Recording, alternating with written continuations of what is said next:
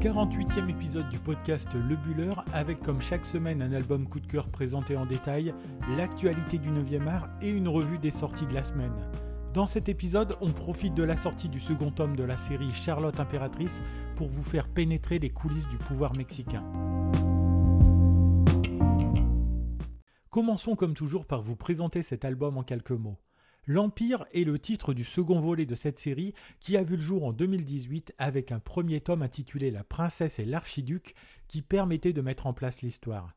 Nous plongeons en plein 19e siècle, cette série nous propose de pénétrer les coulisses d'une cour impériale en suivant de près le personnage de Charlotte, fille de Léopold Ier, roi des Belges.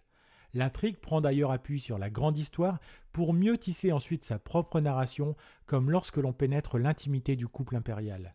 Nous devons cette série de grande qualité au sublime dessin de Mathieu Bonhomme, qui a déjà travaillé par le passé sur des séries historiques comme Messire Guillaume ou encore Le Marquis d'Anaon.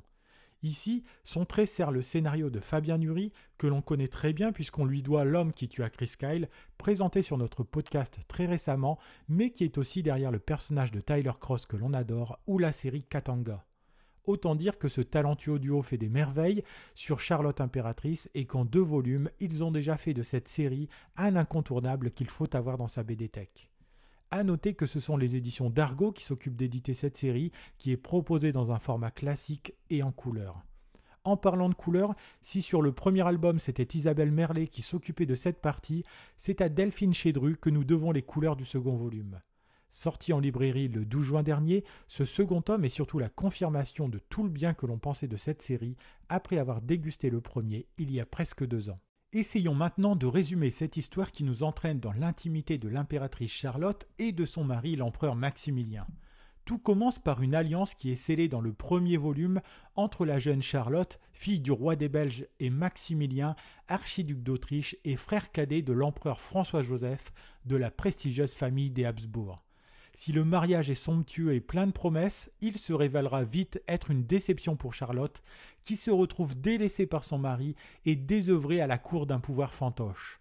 Le premier tome permet de poser le cadre, les caractères des personnages, et le moins que l'on puisse dire est que l'archiduc Maximilien se révèle être un piètre stratège et un mari décevant. On quitte alors le couple impérial en route pour le Mexique à la fin du premier tome, suite à un accord entre Napoléon III et les Habsbourg, accord qui envoie Charlotte et Maximilien de l'autre côté de l'Atlantique. Le tome 2 s'ouvre sur l'arrivée du couple au Mexique et sur la découverte du peuple et du pays qu'ils vont devoir gouverner dans les années à venir. Le Mexique est alors un pays où la population vit dans la misère, où la rébellion au pouvoir est un sport national et un territoire sur lequel les grandes nations européennes gardent la main pas simple de faire évoluer les choses quand il faut aussi composer avec un empereur Maximilien plus occupé à découvrir les charmes des Mexicaines qu'à poser les bases d'une politique pour les Mexicains. En l'absence de son mari, c'est donc l'impératrice qui va mener une politique humaniste et généreuse envers la population autochtone qui se verra accorder des droits dont elle était privée jusqu'à maintenant. Aidée par M. Éloin, son fidèle et dévoué intendant, elle va s'imposer dans son rôle d'impératrice, ce qui n'est pas sans faire de l'ombre à son mari, bien décidé à reprendre les rênes du pays. Terminons cette présentation en vous disant ce que nous avons pensé de ce second volet qui lance véritablement l'action et qui permet de continuer de développer le personnage de Charlotte. Si dans le premier tome on découvrait une jeune femme plutôt naïve et pas vraiment intéressée par l'exercice du pouvoir, elle se révèle être une femme dotée d'une intelligence politique et d'un sens des responsabilités dues à son rang dans cette suite. Devant combler les carences politiques de son mari, elle va prendre en main la destinée du Mexique, aidée par son fidèle conseiller, Monsieur Éloin, dont la relation qui se noue entre eux devient aussi des plus ambiguës. Le trait de Mathieu Bonhomme fait des merveilles dans cette série. Il arrive à faire monter la tension en proposant une alternance de cadrage donnant une dimension cinématographique à ce récit. Son dessin est capable aussi de faire passer la jeune et jolie Charlotte d'une femme passionnée et empathique à une impératrice ambitieuse et sûre d'elle. Le personnage prend de l'épaisseur, on la voit prendre des décisions qui ne la rendent pas populaire chez les élites, mais qui commencent à remporter la faveur du peuple.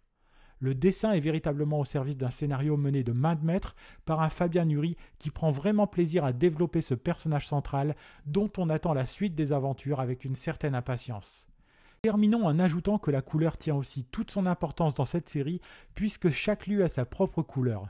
Au Mexique, ce sera une place toute particulière qui sera donnée aux jaunes orangés, aux ocres et aux rouges passions, comme pour mieux symboliser la chaleur et la moiteur de ce territoire et toute la dimension passionnelle de cette histoire, celle d'un amour que va avoir Charlotte pour un pays qu'elle découvre.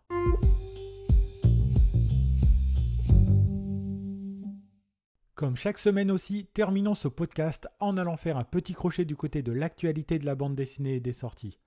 Nous vous en avions parlé il y a quelques semaines, mais après avoir été programmés initialement en avril, les 48 heures de la BD auront finalement lieu ce week-end en raison de la crise liée au coronavirus.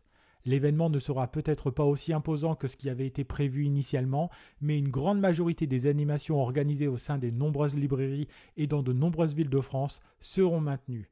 De même, il sera possible de mettre la main sur la sélection de bandes dessinées qui seront disponibles en librairie au prix de 2 euros et dans la limite des 250 000 albums disponibles. Rendez-vous donc ces 3 et 4 juillet dans tous les lieux qui ont décidé de fêter la BD, dont vous trouverez toutes les informations sur le site internet 48hbd.com attaquons les sorties de la semaine avec un album illustré plus qu'une véritable bande dessinée s'intitulant Bowie et qui rend un bel hommage au chanteur disparu en 2016. Les dessins de Maria S et le texte de la même Maria S accompagné de Fran Ruiz permettent de redécouvrir cet artiste protéiforme qui n'a cessé de se réinventer tout au long de sa carrière. Cet album permet de revenir sur la jeunesse et la carrière de cet artiste de génie de sa période Ziggy Stardust jusqu'à son dernier album. Magnifiquement illustrée, cette biographie originale permet d'essayer de sonder le mystère de cet artiste qui aura traversé la vie comme une étoile filante qui brille encore longtemps après sa disparition. Voilà un album qui devrait faire le bonheur des amoureux du chanteur, comme il devrait intriguer celles et ceux qui ne le connaissent pas encore. Nous devons ce très beau livre sorti cette semaine aux éditions Presque Lune. Nous avions beaucoup aimé le premier tome, voici que la seconde aventure de René arrive en librairie et elle s'intitule Le piège de la mer Rouge. En fuite vers l'Angleterre, après avoir mené à bien la mission de récupérer la tablette du roi lettré Assurbanipal, René Stone et l'archéologue John Malowan sont ralentis dans leur fuite par Frick et Gray qui convoitent le même objet.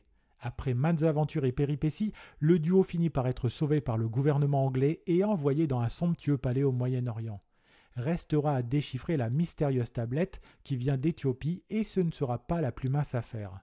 On doit ce second tome au duo Julie Birman pour le scénario et Clément Aubrerie pour la partie dessin et c'est édité chez Dargaud.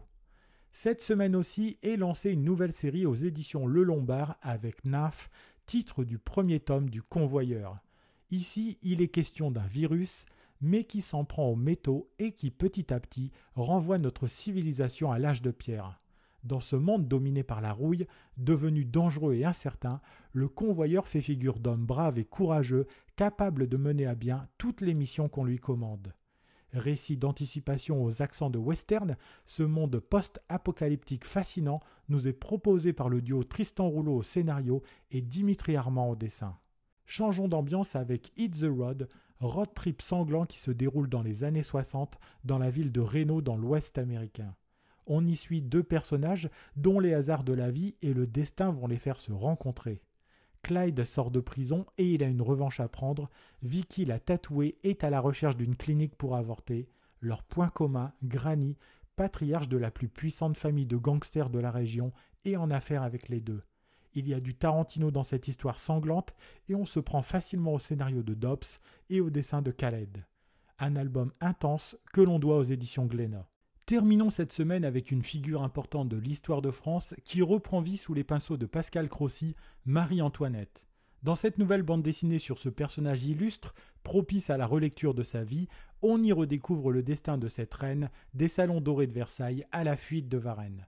Le point de départ de cette histoire est original, puisque nous sommes au XXe siècle, au moment où deux jeunes Anglaises disent avoir aperçu à Versailles le fantôme de Marie-Antoinette une bande dessinée que l'on doit aux éditions Paquet et qui est l'occasion de se replonger dans la destinée de cette figure mythique de l'histoire de France.